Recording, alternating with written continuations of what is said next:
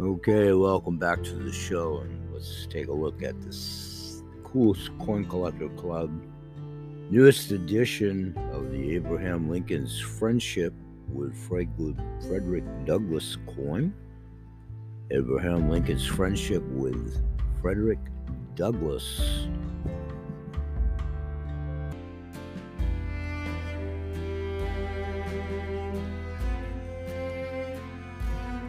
Who was Frederick Douglass? Well, history will tell you that he was an abolitionist, a writer, a spokesman. But when someone's influence ripples through time the way Douglass's has, can you really sum him up in so few words? Frederick the slave. Frederick was born into slavery. He never, ever even knew his own birth date, having been separated from his mother at birth.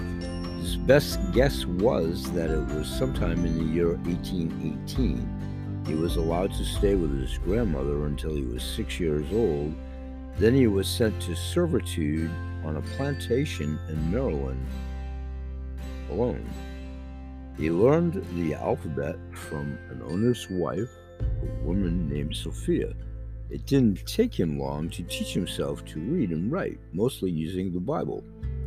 When the plantation owner, Thomas Auld, found out he was teaching other slaves to read and write, they sold him to Edward Covey, a savage man who was quick to inflict whippings on poor sixteen-year-old Frederick.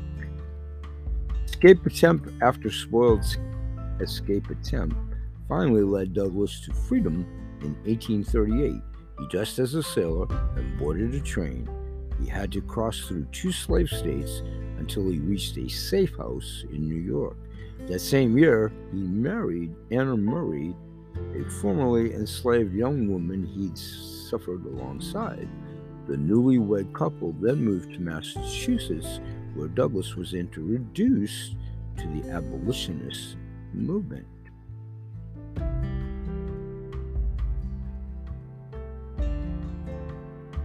Frederick the Abolitionist.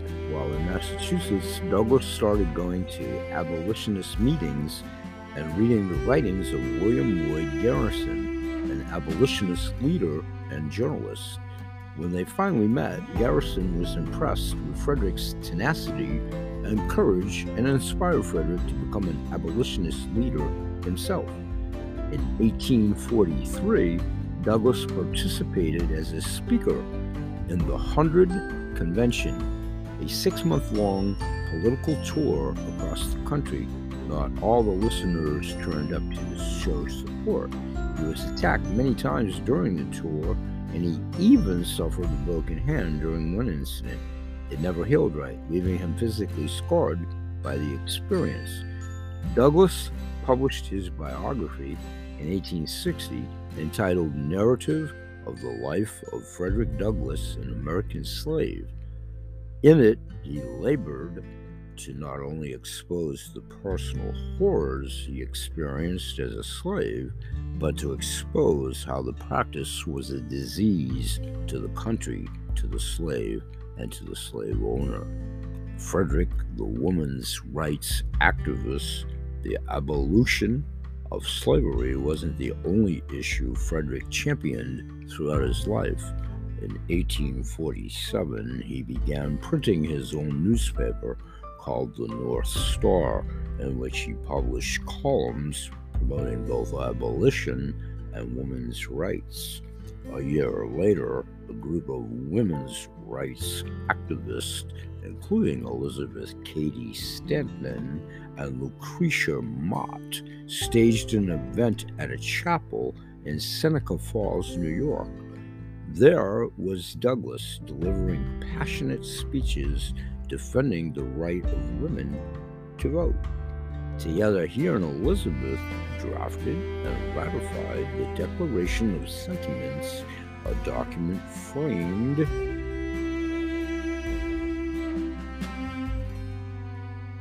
after the Declaration of Independence that called for the reformation of the rights given to American women. Douglass's signature seals the document along alongside ninety-nine others, only sixty-eight of which belong to women.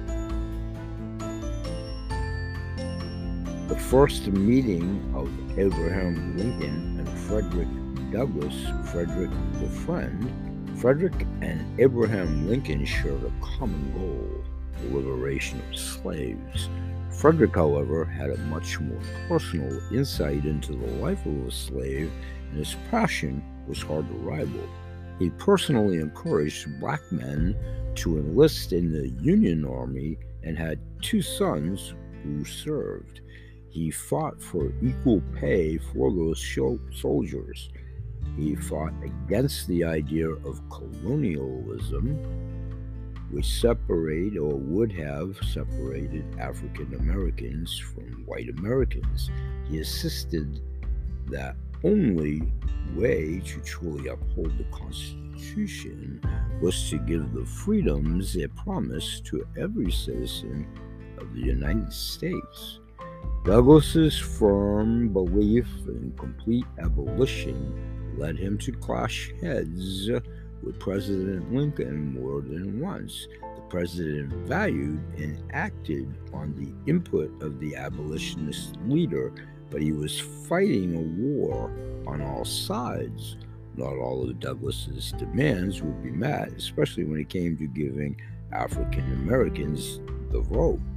Although he supported the president, Douglass hated Lincoln's Emancipation Proclamation because it contained a stipulation about the timing of freedom for all slaves, and because it didn't include the right to vote, even to the black officers who had served with the Union Army.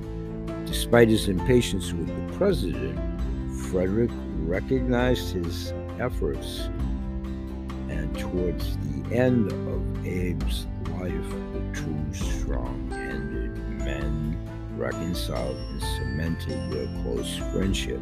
The First Lady even gave Douglass Lincoln's walking stick after his death. Frederick the Brave. In eighteen seventy-seven, Douglass received an invitation.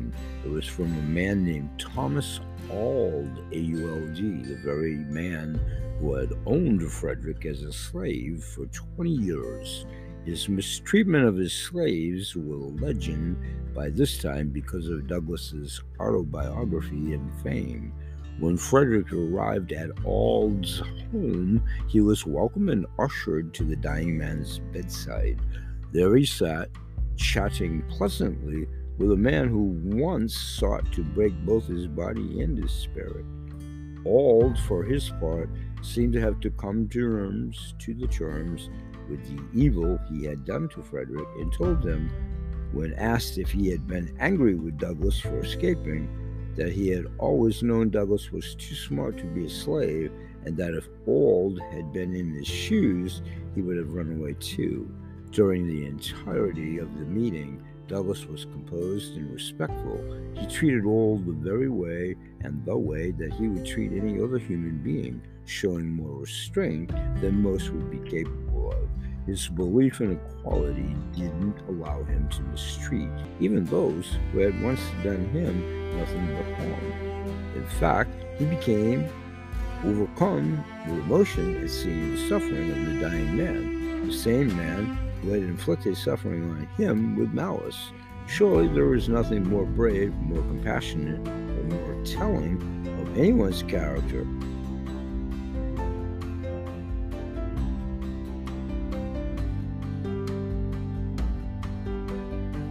than treating the abuser with empathy and kindness.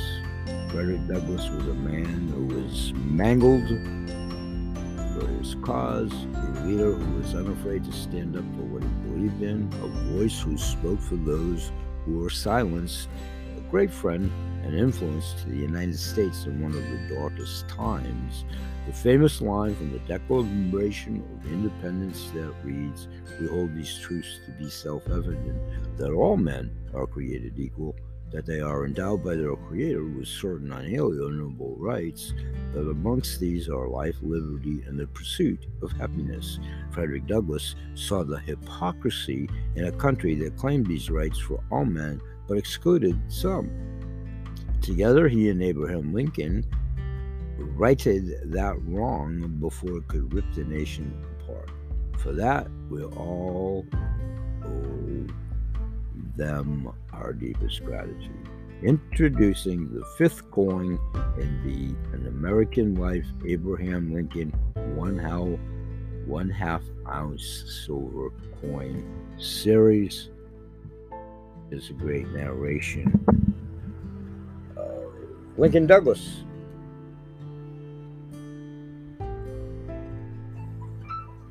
The thing that's different about a verbal vacation home, you always have the whole place to yourself. No stranger.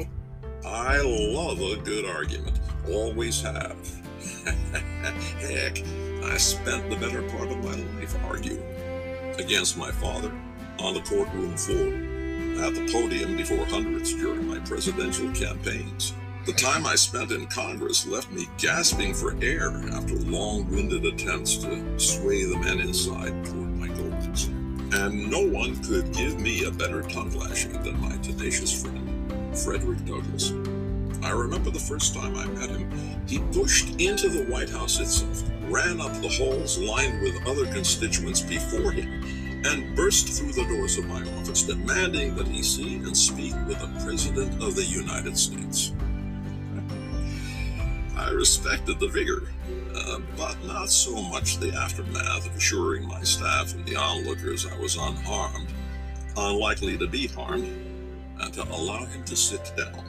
The man proceeded to beset me with details of the black soldiers in the Union Army, who not only received three dollars less pay than white soldiers, but were forced to endure despicable acts of horror if taken by the Confederacy as prisoners of war, as many were.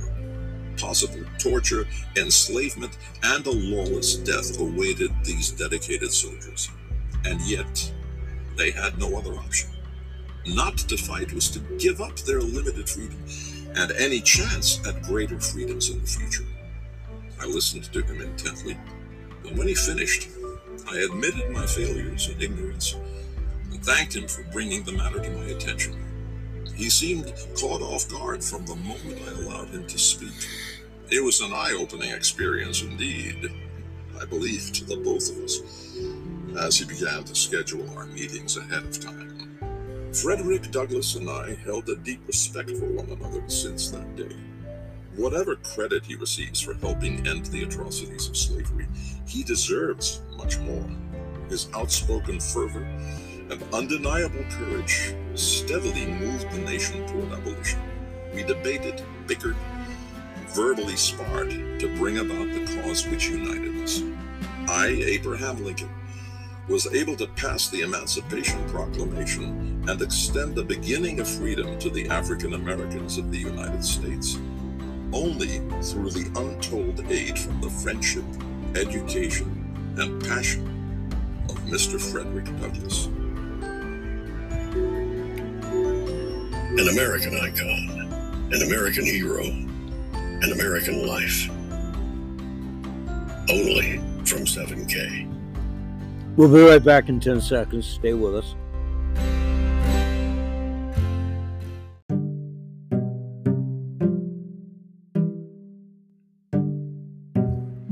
Hey everybody, and welcome back to the show. And this next YouTube excerpt has nothing to do in and of itself with the new Abraham Lincoln coin or coins through the Coolest Coin Collector Club.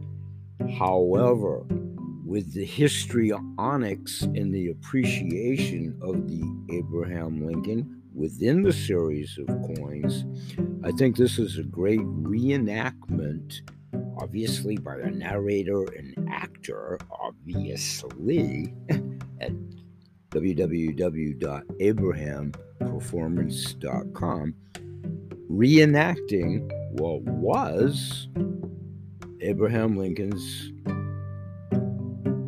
potential re-election speech. Let's take a listen together.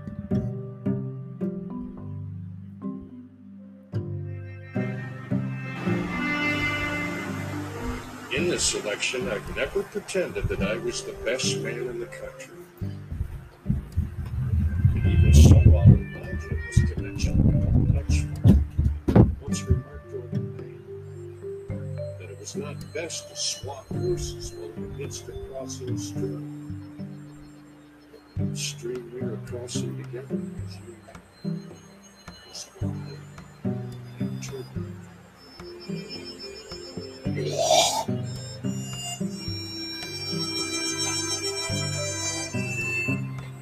Soon the world will witness that those who can hold an election during the Civil War can also suppress it. And when that has happened, then the world will learn at last that battles are the rightful and peaceful successors to bullets.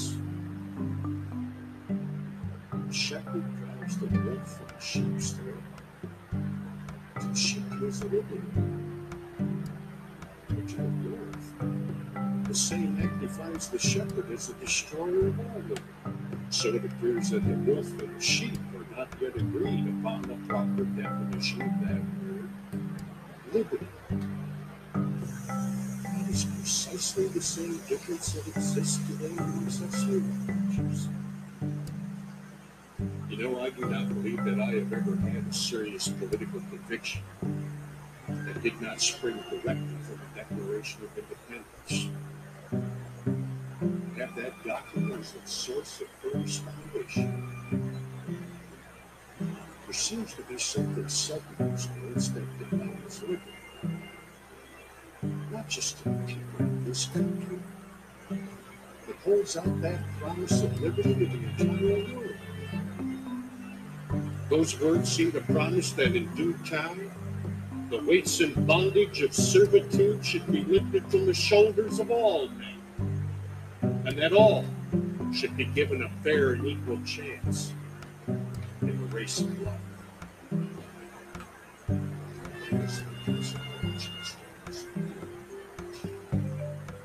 That is the true basis of our religion. That is the basic principle for the show.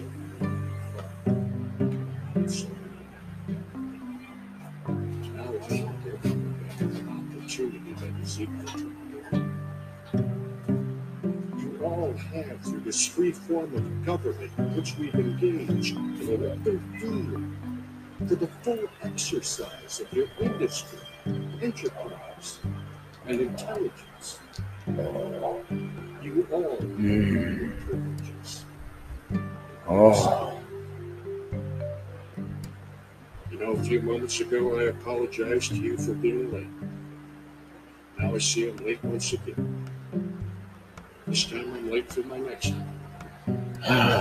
So I'll have to apologize to them for being late. Mm. Apologize to you for having oh. me leave while there's still so much that needs to be said. So much that still needs to be done for all of us. God bless you. Mm.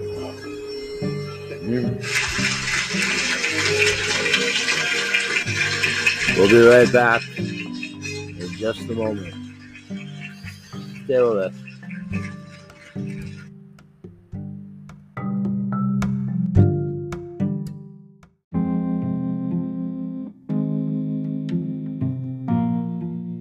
Okay, and welcome back, and this will be the close for today's show. We'll go about another, oh, I don't know, ten, twelve minutes. And now that you've heard about my hobby side of my full membership that I joined, the Coolest Coin Club is my name for my fraction of how I'm marketing this, but it's seven K Metals. And I've highlighted in previous show hows I, I actually sought out my sponsor from knowing him from different ventures in business, in life, for a number of other reasons. Once I knew he was involved, and I've talked about this archivally with Seth Leif Brzezansky through a series of podcasts of his one-on-one with Doctor Northrup, because I follow a lot of Seth's works on many things, his podcast show, his website, and blah, blah, blah, and Facebook page, and so on and so forth. And I came across that said interview, which immediately piqued my interest. And then I continued listening in when it was himself, Doctor Northrup, and Laura Eisenhower, which I just alluded to, I believe, in yesterday's show, at Laura Eisenhower's channel on Sunday alone, got four thousand hits about this whole program, which I'm about to try to outline for you. Once again, right here and right now. Emphasis on we're introducing this through marketing, and it so much coincides with my holistic healing as a certified home healer in a much different way, because my shows are all based on food for the mind, the body, and the soul, but also on both health, physical and mental for sure, but financial. So here's the basic outline, and it really is as simple as one, two, three. It's designated as such for a reason. Why should you get a seven K membership? Hopefully, I'm going to try to give you an overview to put your thinking caps on and maybe be open to viewing what I'm about to reiterate to you orally here by showing your interest of your own volition, if there is an interest, at my message board here at Anchor Radio.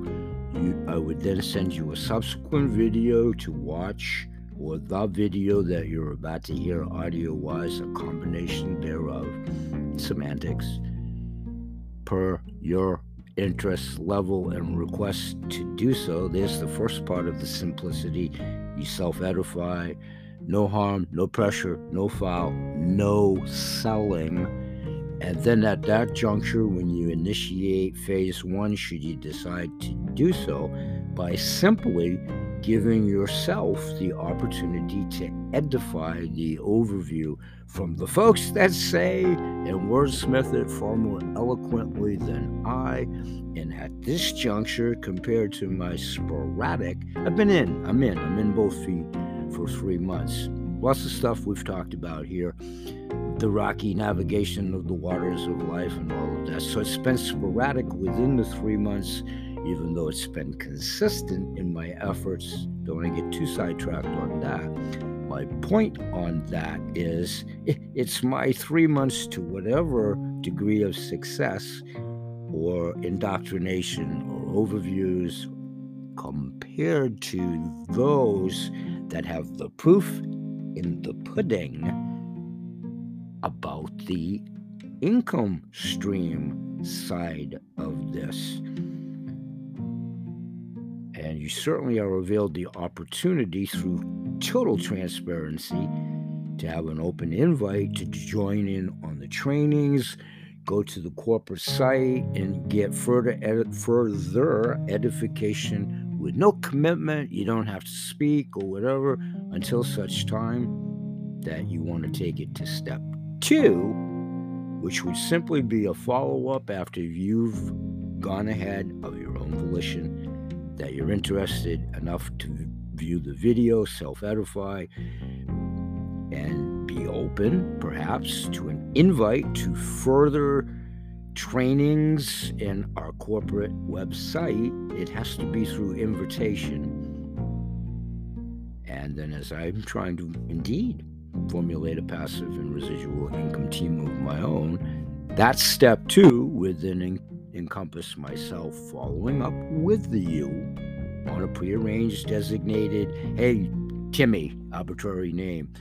Did you get to watch the video? When did you think you would? Because I want to follow up with you at that juncture. And it's a simple yay, nay, this is not for me, or I'd be interested in seeing more. And I'm sure You're going to have multiple questions, being an astute consumer, and especially in this environment, to separate the non-B's and non-validity people and all of that if you're not familiar enough to. I've already self-edified. This company's real, self-edified, above board, the management team, all of that, because they're so open and transparent. You can you can find that out by just going to the seven K website for your own edification before you might be open to opening up video one and then my follow-up on two. My point on that is we, myself included, would both have subsets of questions at that point in time. I simply would get my sponsor, Seth Leif Brzezansky, in at that juncture. We would prefer, you know, a handful, you know, the more the merrier. That's the premise. But, you know, if it's, if you're ready to go, ready to go, not to push anything, then, you know, a one-on-one with self-help or something like that would certainly, you know, with the full anticipation that maybe you just needed clarification on some more questions, that's where Seth would come in. Now, numbers from one to whatever, multitudinous, that's where Seth would come in. He's had the opportunity now, and he's done pretty A-okay within the team of Doctor Christian Northrup, her daughter, Anne Mahler, Seth himself, Laura Eisenhower, all of those connections. Hard work, they earned every cent of it. Now, you know, they're banging it out of the park, folks, and their network is strong. Their network is strong. So it is as simple as one, two, three, and hopefully you should be able to perceive it that way. The onus is on me to make sure I present it that way, because it is. So let me recanter this, and let's see what we all think together.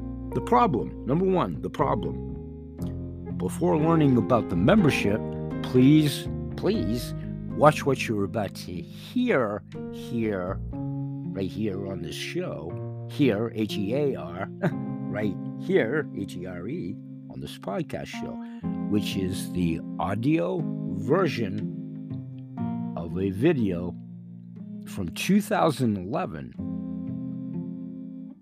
And it's so relevant to right now, today, right up to the second that you hear this, whenever that may be, including while I'm recording this. You won't hear it that soon, but you understand my point. Up to date as we speak. If you are unfamiliar with how our economic system works, then this is a must-watch just for the ed- edification and the knowledge to protect yourself. If it's seven K, Mary K, I tease, I tease a little bit there.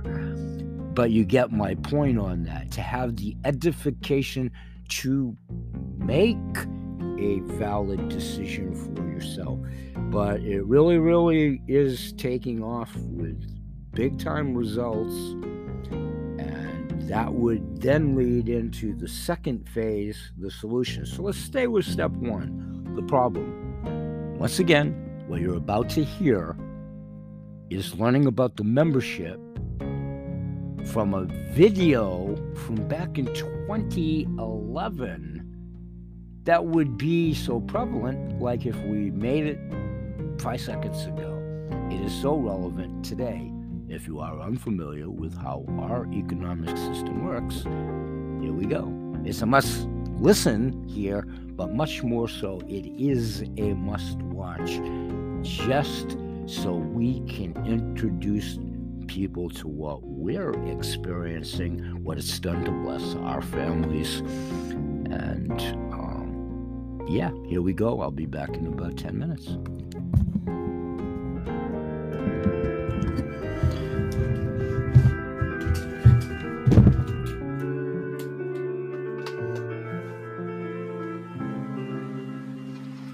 In two thousand eight, the world was given a wake-up call. The biggest financial crash in human history was delayed by the same poor decisions that brought it about in the first place.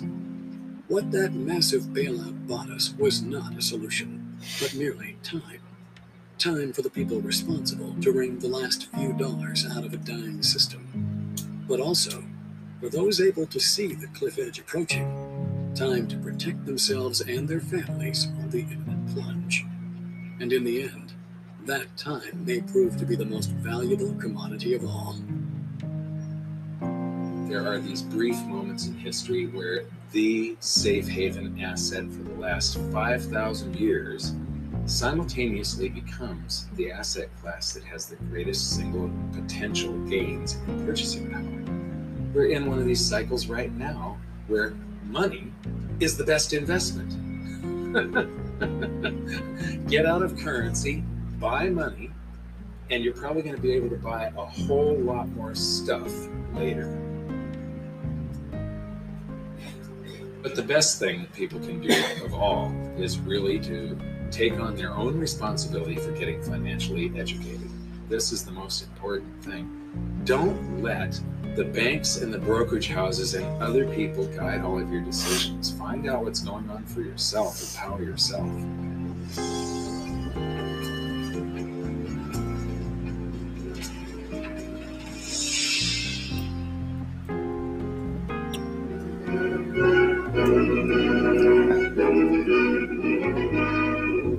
At Bretton Woods, New Hampshire, delegates from forty-four allied and associate countries arrived for the opening of the United Nations Monetary and Financial Conference. Our story begins in nineteen forty-four. With World War Two coming to an end, the Allied nations met at Bretton Woods, New Hampshire, to create a new financial system which would stabilize the world once the war ended.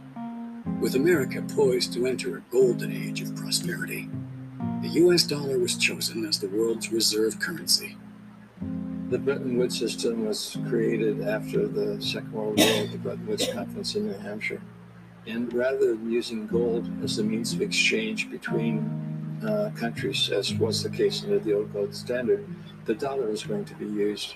Um, the dollar was chosen because back then it was as good as gold. Under this new system, countries agreed to fix their currencies to the U S dollar, and the U S dollar would be tied to gold at a price of thirty-five dollars per ounce. This meant that countries around the world could trade their currencies for U S dollars, which they could then exchange for gold. This created a system where all currencies were essentially backed by gold. To avoid the logistics of shipping physical gold across the world, when countries did exchange their currencies for gold, it was usually stored safely in the U S. Under the Bretton Woods system, you could exchange your currency or your dollars for gold. Now, it only applied to foreign countries and central banks. And we began our own budget deficits. We were running the Great Society program under Lyndon Johnson. We were fighting the war in Vietnam. And all of a sudden, we were running these deficits, and countries were changing their dollars. Uh, and they said they wanted gold. And it began with the French, and then it started to spread. With all the new spending programs in the United States, other countries became concerned that the U S was spending more money than it had gold reserves. They started exchanging their dollars for gold and demanded physical delivery, as they felt that there were more dollars being printed than the gold that backed it. To prevent this outflow of gold from American vaults, President Nixon called for an emergency suspension of the gold convertibility system. I have directed the Secretary of the Treasury to take the action necessary to defend the dollar against the speculators. I directed Secretary Connolly to suspend temporarily the convertibility of the dollar into gold or other reserve assets. All of the problems that we see today in the monetary system are a direct result of the decision made in August fifteenth, nineteen seventy-one, you know, to abandon uh, fixed link back to gold. What gold did is it provided discipline on governments, provided discipline on government spending. By removing the link between gold and the U S dollar, President Nixon created a system where all currencies were backed by nothing. This is what is known as a fiat currency. Fiat currency is currency that's backed by nothing except government promises. The word fiat is a Latin word, and it basically means currency that's circulating by force. if people have confidence in that currency, and if there's enough government force that will enable the currency to circulate for a period of time until people lose confidence in the currency. There is no nation on this planet that currently uses uh, money. We all use currency.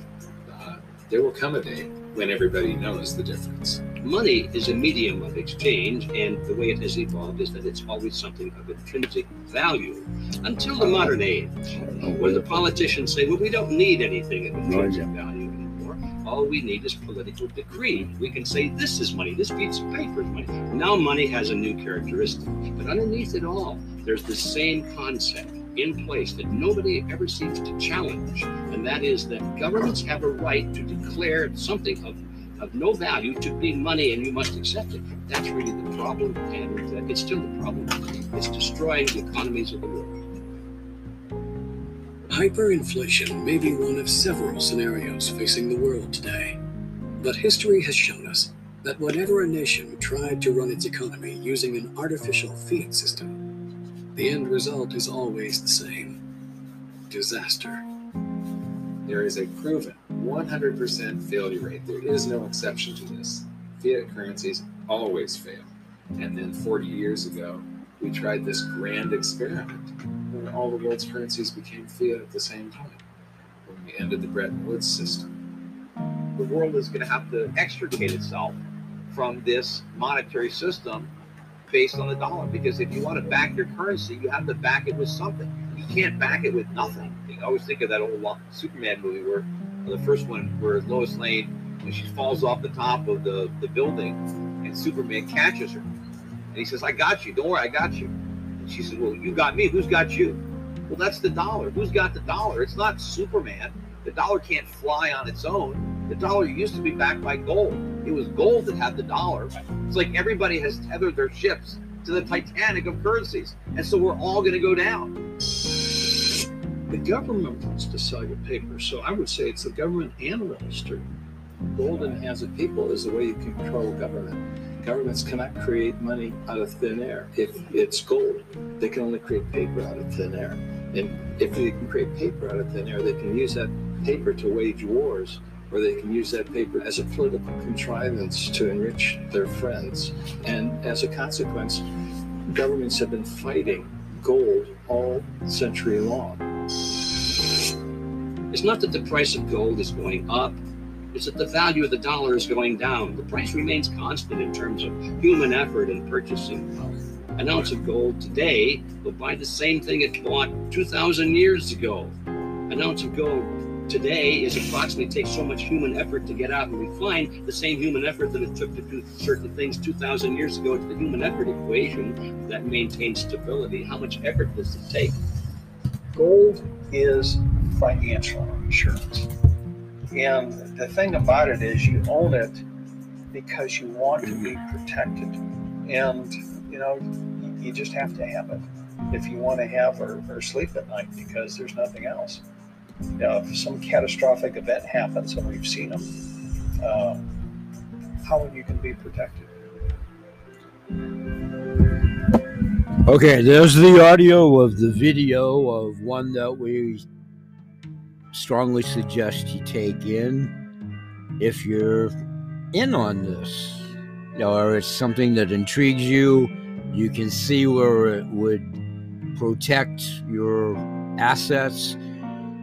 In other archival shows and upcoming shows, because I continue to do these daily, I'm going to get into the attributes again and ongoing as I have about the benefits.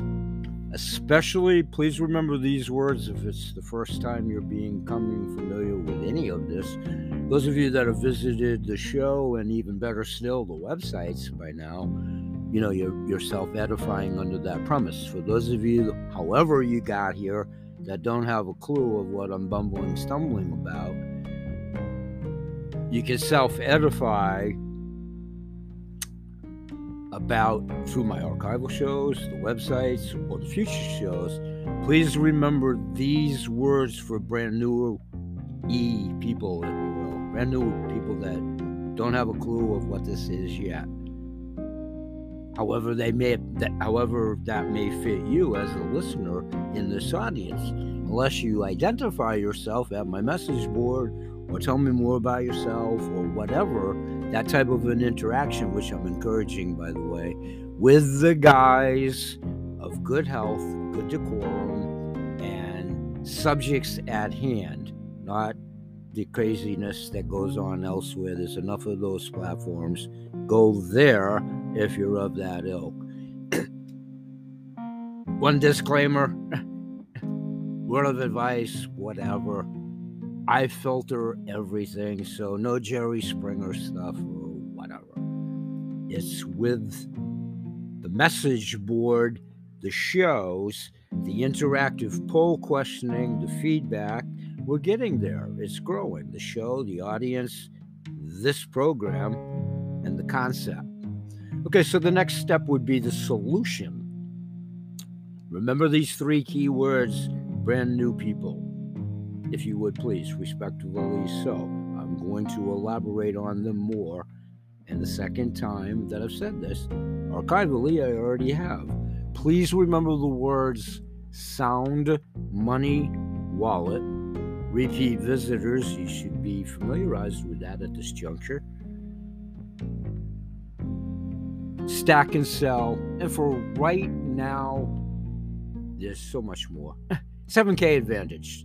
Go with those three for right now, please, respectfully so. I'll continue to expand upon those where we start to put my analogy of the proverbial jigsaw puzzle and snapping all these pieces and individual pieces of the puzzle together that gives you the total picture, analogy of the jigsaw puzzle. The second step is the solution.